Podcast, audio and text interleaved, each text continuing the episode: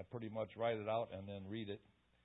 Um, hope everybody's doing fine this morning. I feel good, so uh, let's get started. Let me say uh, at the beginning of this Sunday school class, and I, I generally I say this stuff always. Um, I'm not a Hebrew or Greek scholar. Um, I, I don't speak Hebrew or Greek, nor do I read or write Hebrew or Greek, nor do I understand Hebrew or Greek. Uh, but what I do have is a Strong's Concordance which talks, believe it or not. you put the CD in and it tells you how to pronounce the word and that, that kind of stuff. And uh, gives you the translation of uh, every word in the uh, King James Version of the Bible. And um, I also have the internet, uh, which has many helps uh, for translating Hebrew and Greek or any other language. And uh, with the internet too, I'm able to look up word definitions and usages in the English language, as well as any grammatical English questions that I might have. And you know, I wrote all that yesterday because I was going to give a, a, des- a, definition on on uh, who and whom. I was going to use a particular uh, Bible verse, but I ended up not using it. So, but it's in here. Um, anyway, I'm also uh, not a Bible scholar. Uh, I'm only a Bible learner.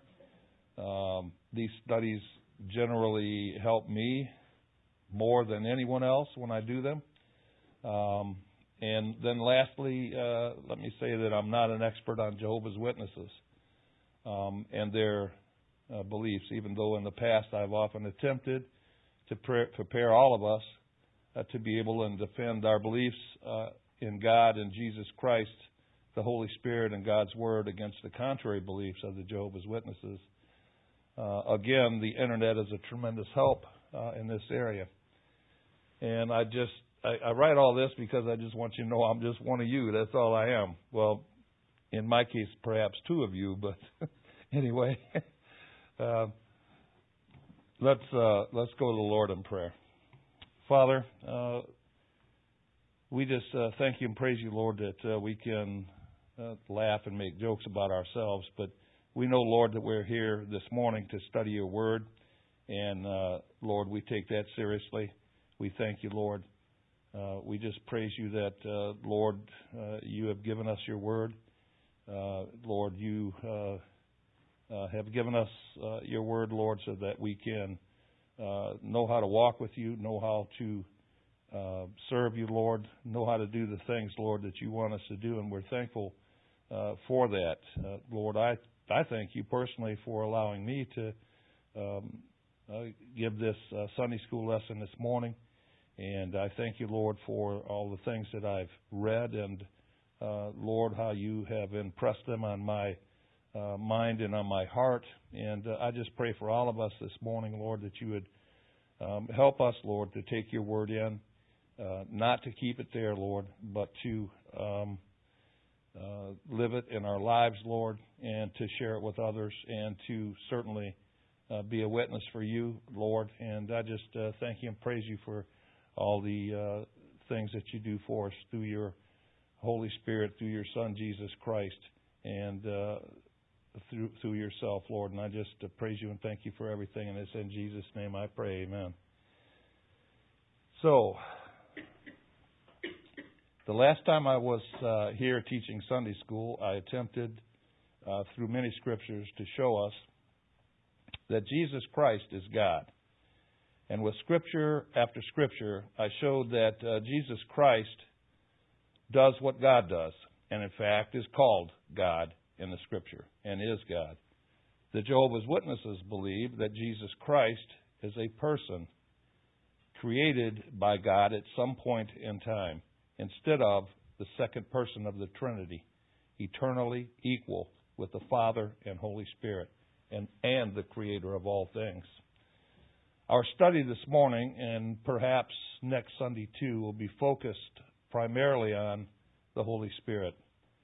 However, there are a few things concerning the Jehovah's Witnesses' beliefs uh, I would like to share first. Uh, the attempt to defend the deity of the Holy Spirit against the contrary beliefs of the Jehovah's Witnesses is um, compounded by their belief that the Holy Spirit is not God and also is not a person, but is a force sent out from God by which God interacts with the world, such as wind or fire or electricity or radar or power of some other sort. And I'm sure there's many uh, more things that we could list there instead of the third person of the Trinity, endued with whatever power he chooses eternally, equal with the Father and the Son. My attempt this morning will be to defend that the Holy Spirit is both a person and God, and thereby strengthen our faith with the truth of God and the Word of God. And this study isn't so much so, so that we can uh, convince or somehow change Jehovah's Witnesses. It's, I think, more uh, for us uh, to be prepared against their untruths in the Bible. Um, the word uh, for spirit in the Old Testament, translated into English from the Hebrew word, and I'm going to try to say this, I don't know if I have it right, but it's ruach, I think is how it's pronounced. It's R A U C H. Uh, can also be translated as wind and breath. And let me repeat that uh, just in a different way here. Uh, the, the Hebrew word ruach can be translated as spirit or wind or breath into the English language. Uh, when we read Genesis chapter 1, verse 2, in the New Revised Standard Version of the Bible, which says, and, and actually I didn't write down the whole whole verse because in that in that Bible it does have uh, all the different meanings of the word, uh, but the one that I'm focused on this morning is uh, that particular reading, which says, "The earth was a formless void, and darkness covered the face of the deep, while a wind from God swept over the face of the waters." And then we turn around and read uh, verses like Acts chapter 2, uh, verses 1 through 4, and this is from the King James, uh, and it says, And when the day of Pentecost was fully come, they were all with one accord in one place, and suddenly there came a sound from heaven as of a rushing mighty wind, and it filled all the house where they were sitting. And there appeared unto them cloven tongues, like as of fire, and it sat upon each of them, and they were all filled with the Holy Ghost, and began to speak with other tongues, as the Spirit gave them utterance. And after reading these verses, and if uh, we were to ignore all other scripture that speak about the Holy Spirit, we too might be sympathetic to the Jehovah's Witness view concerning the Holy Spirit. However, one translation of a, of a Bible verse and a couple other verses that mention something that sounded like wind and something that looked like tongues of fire do nothing to delineate the Holy Spirit as a person or indicate that he is merely a force and not the eternal third person of the Trinity. The real problem for Christians defending their views in a debate with Jehovah's Witnesses and using the Word of God arises from the fact that Jehovah's Witnesses do not hold the belief that the Word of God is the final truth. Allow me to read to you the highlights of the beliefs of Jehovah's Witnesses taken from the Watchtower publication, December 1st, 1981, page 27. And um, I was suspect about uh, what we're about to read because the information didn't come directly from a Jehovah's Witness, uh, website. It came from a Christian website talking about Jehovah's Witness website. Uh, but after further investigation, I went to Wikipedia, and of course, they're not Jehovah's Witnesses, but they're reputable, I think. And uh, after uh, going there, it, it was evident that they cited many of the same facts uh, that were cited in the first one. So I'll read the first one to you, uh, and we'll go from there. And this is uh, a quote. Uh, Jehovah's Witnesses are controlled by a governing body, which they claim is the faithful and discreet slave spoken of in Matthew 24:45. Actually, um, that verse in the website itself was wrong. So um, that's one thing that made me suspect of it. They had the the wrong verse there. Uh, this group consists of 10 to 15 mature men that Jehovah's Witnesses are told receive direct guidance from God. The governing body, in turn, instructs followers with this guidance through the pages of the Watchtower and other publications. Jehovah's Witnesses are told by this governing body that Scripture alone is insufficient to understand the things of God. One needs the Watchtower Society and the literature it publishes to properly understand the Bible. Further, Jehovah God has also provided his visible organization, his faithful and discreet slave, made up of spirit anointed ones. Unless we are in touch with this channel of communication that God is using, we will not progress along the road to life, no matter how much reading in the Bible we do. And that's end of quote. Um, after uh,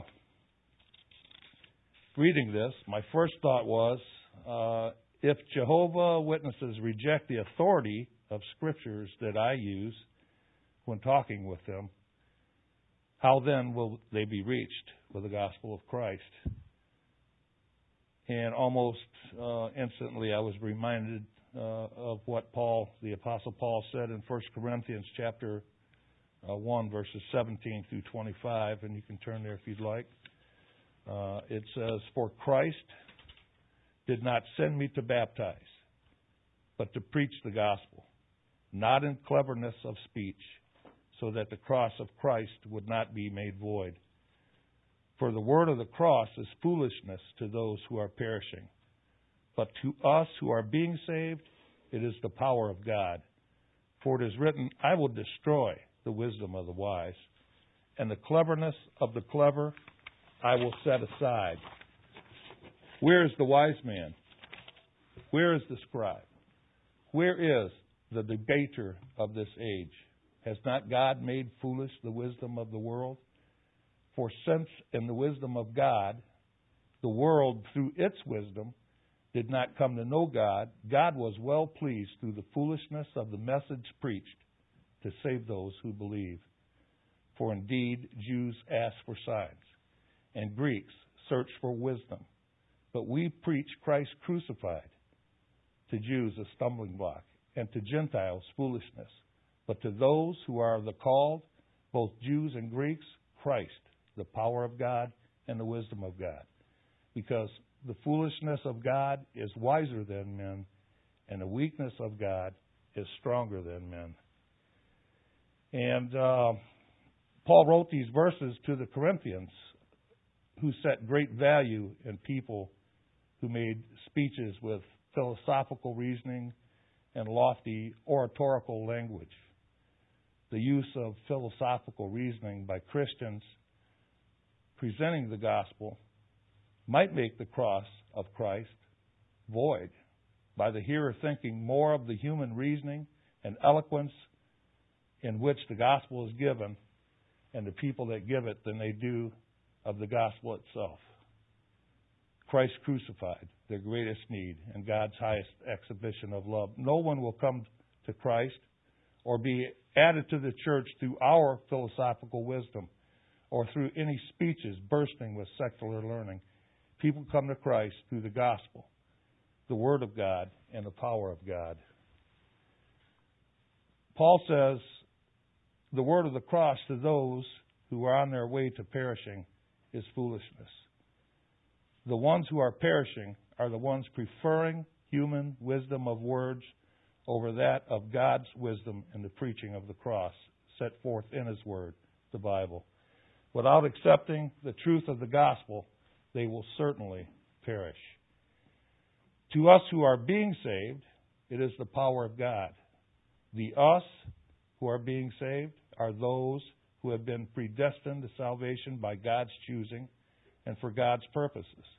On those people, human reasoning and eloquence of speech will have no effect over the power of God and the Word of God because God will change their hearts, removing its callousness and the deafness of their ears towards God and His Word. The Word of God will not be overpowered by human wisdom or eloquence of speech. The Word of God will be effective to those of us who are predestined to salvation. Only God knows how many Jehovah's Witnesses might reject His Word, and only God knows how many Jehovah's Witnesses are predestined for salvation and will, and will respond to His Word.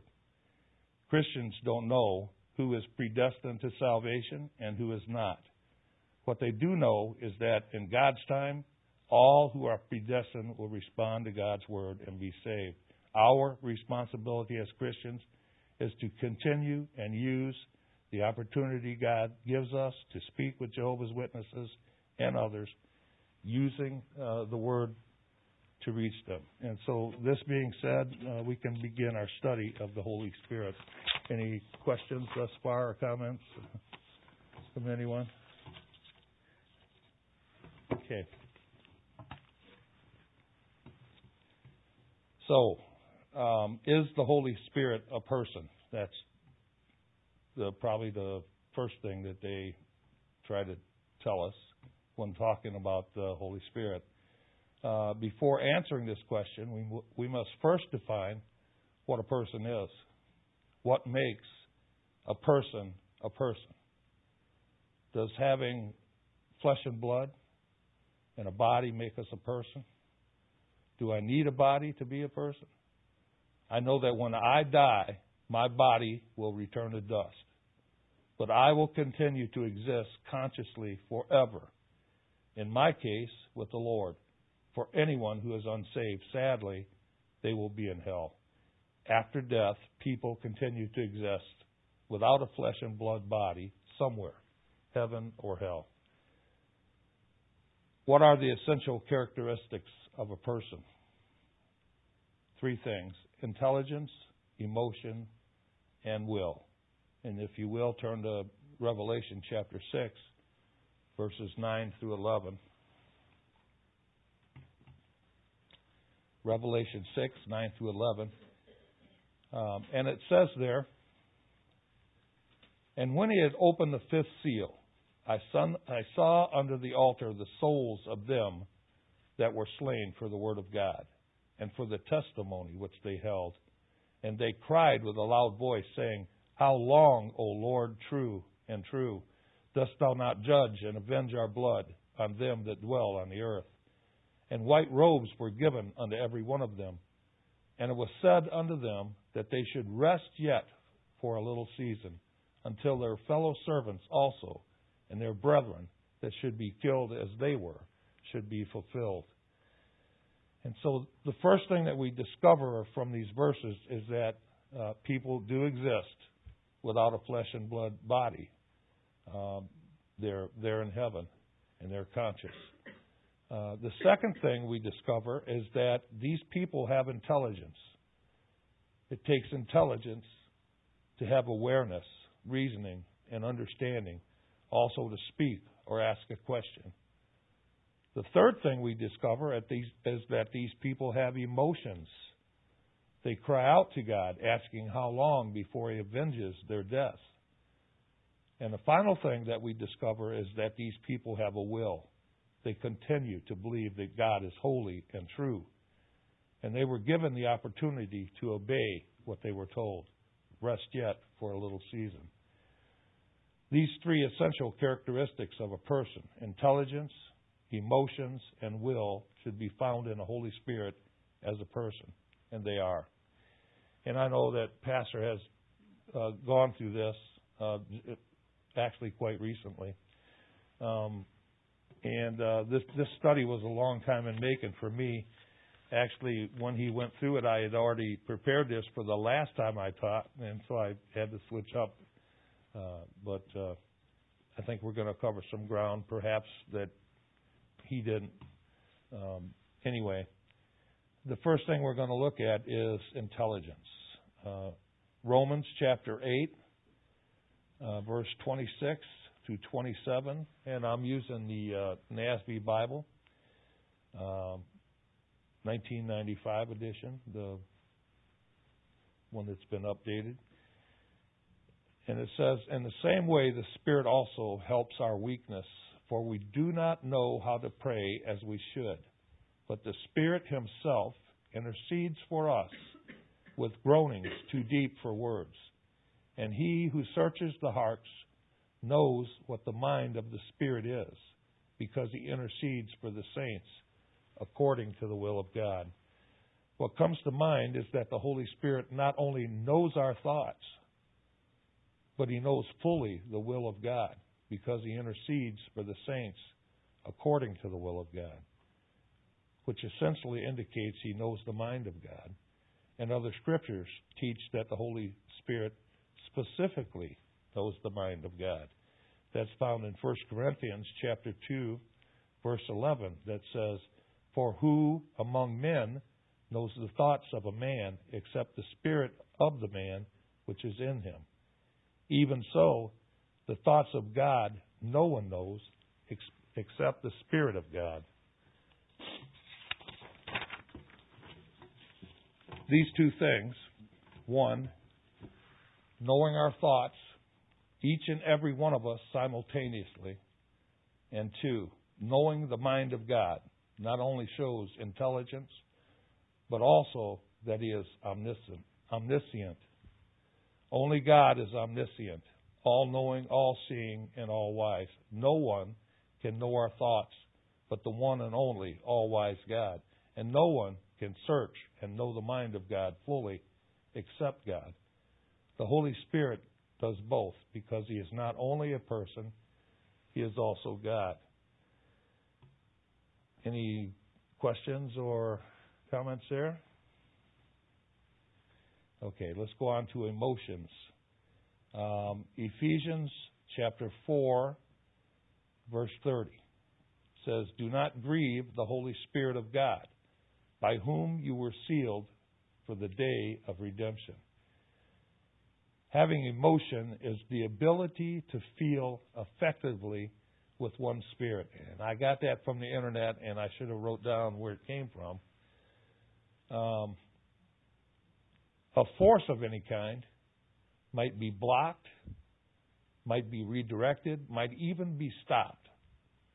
However, it doesn't have the ability to feel effectively with a spirit because it has no spirit.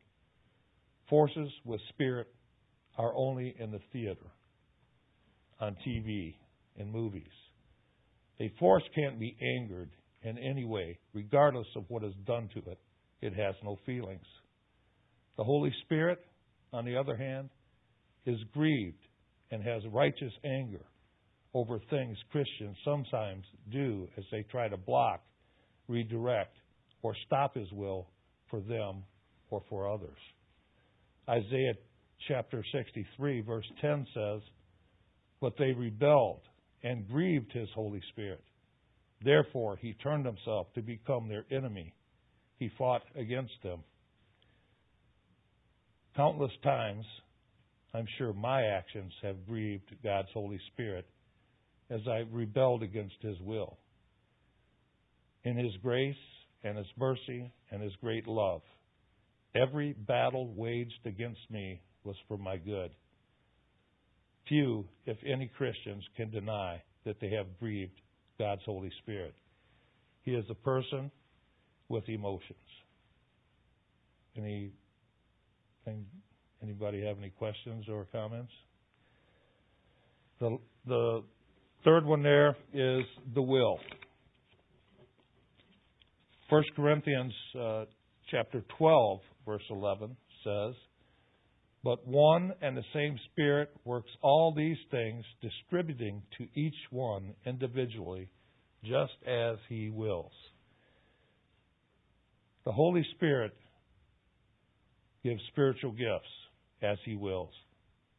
Having a will means having the ability to choose a course of action Paul, in chapter 12 of Corinthians, is adamant about the single source of the gifts being the Holy Spirit, as he states it about five other times.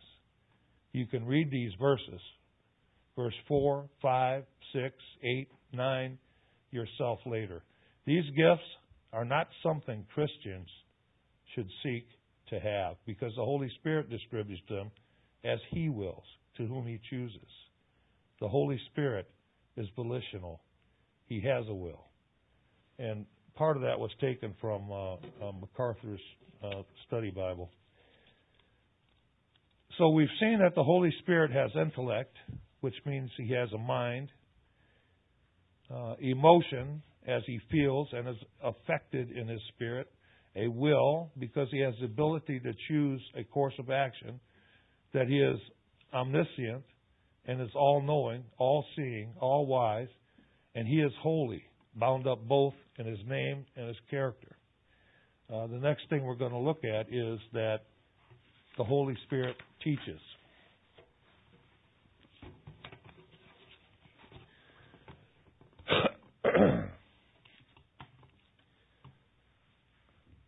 the book of John, chapter 14, 26, uh, 14, verse 26, says, But the Helper, the Holy Spirit, whom the Father will send in my name, he will teach you all things and bring to your remembrance all that I said to you.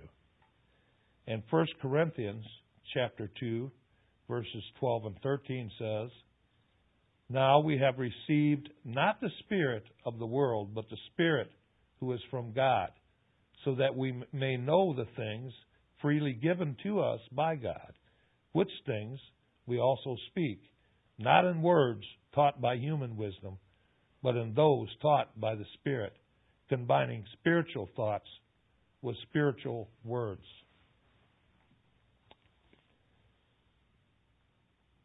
Aside from teachers who are windbags, fireballs, electrically charged, or having eyes in the back of their heads? Has anyone seen active forces teaching in any school or classroom? Any wind or fire, electricity, radar doing any teaching? I don't think so.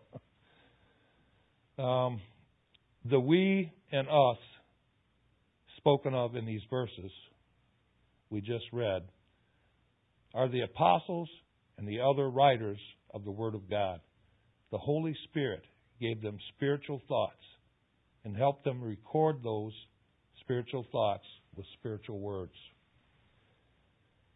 2 Timothy 3:16 and 17 says, "All scripture is inspired by God and profitable for teaching, for reproof, for correction, for training in righteousness, so that the man of God may be adequate, equipped for every good work." Second Peter chapter 1 verses 19 through 21 says, So we have the prophetic word made more sure, to which you do well to pay attention as to a lamp shining in a dark place until the day dawns and the morning star rises in your heart. But know this first of all, that no prophecy of Scripture is a matter of one's own interpretation. For no prophecy was ever made by an act of human will, but men, moved by the Holy Spirit, spoke from God. The Holy Spirit, God, inspired the authors of His Word with thoughts. And those thoughts are translated into the spiritual words that make up the Bible. They are for our learning and our help and training, equip, equipping us to walk with God and serve God. And Bible.org says, this is the reason we can believe the record of the Bible. Jesus promised his disciples that the Holy Spirit would teach them all things and remind them of all that Jesus had taught them. The Holy Spirit is the divine author of the Bible. And then, uh, any comments or questions there? It's a good thing you don't have any questions. I probably wouldn't have any answers. But um, the Holy Spirit intercedes. and we're not we're not going to go too much farther with this here. We'll wrap it up here in a little bit. Um, Romans eight twenty six says, "In the same way, the Spirit also helps our weakness, for we do not know how to pray as we should, but the Spirit Himself intercedes for us with groanings too deep for words." I certainly have to admit that sometimes when I pray, and it doesn't matter if my life is on a mountaintop and things are going really well or deep in the valley, devastated uh, and feeling pain from a trial. I sometimes don't know how to pray. Oh, and it's it's not the pattern of prayer that escapes me, nor the object of prayer. Sometimes the words aren't adequate, and they don't seem uh, to come out right or uh, reflect what, what I really want to say. The Holy Spirit knows my heart and He knows your heart too, and He intercedes on our behalf, knowing the will of God and the mind of God. And they need no words between them. The groanings too deep for words are enough. Um, and then I just have a couple of other verses here that say the Holy Spirit leads. Uh, that's uh, Romans 8:14. For all who are being led by the Spirit of God, these are the sons of God. And then the Holy Spirit testifies, Romans 8:16, the Spirit himself testifies with our spirit that we are children of God. Um, in conclusion, um, we need the Holy Spirit. He brings us close to God and He gives us assurance of our salvation and He brings people to Christ. He helps us understand the Word. He keeps us sensitive to sin and helps us to grow in Christian character. He assures us of God's love for us, and He also helps us serve the Lord effectively and with joy. Thank God for the Holy Spirit. So, any uh, questions or comments this morning? We're going to have a lot of time left. You can eat some more cake. Yes, Bill. You remember uh, when you started out, you were talking about Jehovah Witnesses? Yes. Well, my neighborhood is quite a lot of them, and uh, most of the time I just give them one question if they uh, don't answer. I tell them if you don't answer correctly, you got to go, never answer correctly. But I asked one of them one time, if you believe the Jehovah Witnesses started by God, who's Charles Taze Russell? I don't know. I said, you found the man when the 1800s started Jehovah Witness organization. He was a drunkard and a womanizer, and he stole money from his own organization. He may have been a murderer. They kind of think that he was, and you don't know who you follow. Oh, man, that's all made up stuff. And they, you know, but it just shows you the power of the devil that people can be so deceived in following a human being instead of following God. Right. Well, I'm I'm kind of like you. When they come to my door, and I've said this before, um, I, I'm always, you know, uh, willing to talk with them. But what I do is um, I use I use one verse just like you do. Um, Colossians two nine that says, "For in Him dwelleth all the fullness of the Godhead bodily." And when you when you use that verse, they immediately want to take you somewhere else and show you something else other than uh, talking about that verse. But I don't let them do that you know, I, I I just I just stay right on that one verse and I just get adamant about that verse. For in him dwelleth all the fullness of the Godhead body bodily. He lacks none of it. He is fully God. It's talking about Jesus Christ there. And uh, if they can't deal with that verse, uh, how can we go and deal with any other? They have to they have to deal with that one first. And so that's how I generally do it. And I, and I just tell you a quick little story myself. I had uh, two women come, an older woman once and a younger woman. And the younger woman obviously was the newbie. You know, she didn't have very much to say, or the observer. I don't know what I don't know what you would say. But I I started with that verse. I said, For in him dwelleth all the fullness of the Godhead bodily. That's talking about Jesus Christ. He is fully God. He doesn't lack any of it. And the older woman started with her, Well, yes, but look here, you know, and she wanted to read another verse. And I said, You know what? We'll deal with that verse that you're talking about, but we have to deal with this one first. And I just kept drilling that verse. For in him dwelleth all the fullness of the Godhead bodily. I said, He is fully God. He doesn't lack any of it. And I we went through that like three or four times and I just kept saying that verse. And I happened to look at the younger woman that was behind and you know how when you are trying to teach somebody something and you just see that that little oh wait a minute I think I'm getting this here and I, I know I'm reading something into it but I saw that in her face and those those women had been to my house several times. They never came back after that.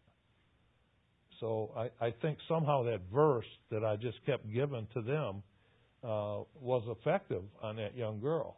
I mean, I don't have any proof of that, but that's the way I felt about it as I was talking with them. So, yeah, I don't let them go off. That's the verse I use all the time.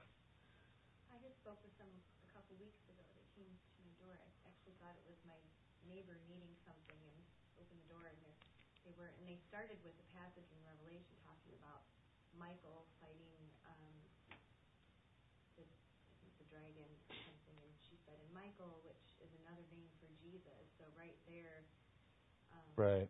You know, I said, well, I don't believe Michael is Jesus. Jesus is, you know, they agree that he's the Son of God, but not right. God Himself. And you know, like you said, they tried to go to a bunch of different other passages and um, when put on the spot, I don't always know how to respond or where to take them, and I just told what what I believed, and um, yep. you know, and they we spoke for a few minutes, and then they left. But um,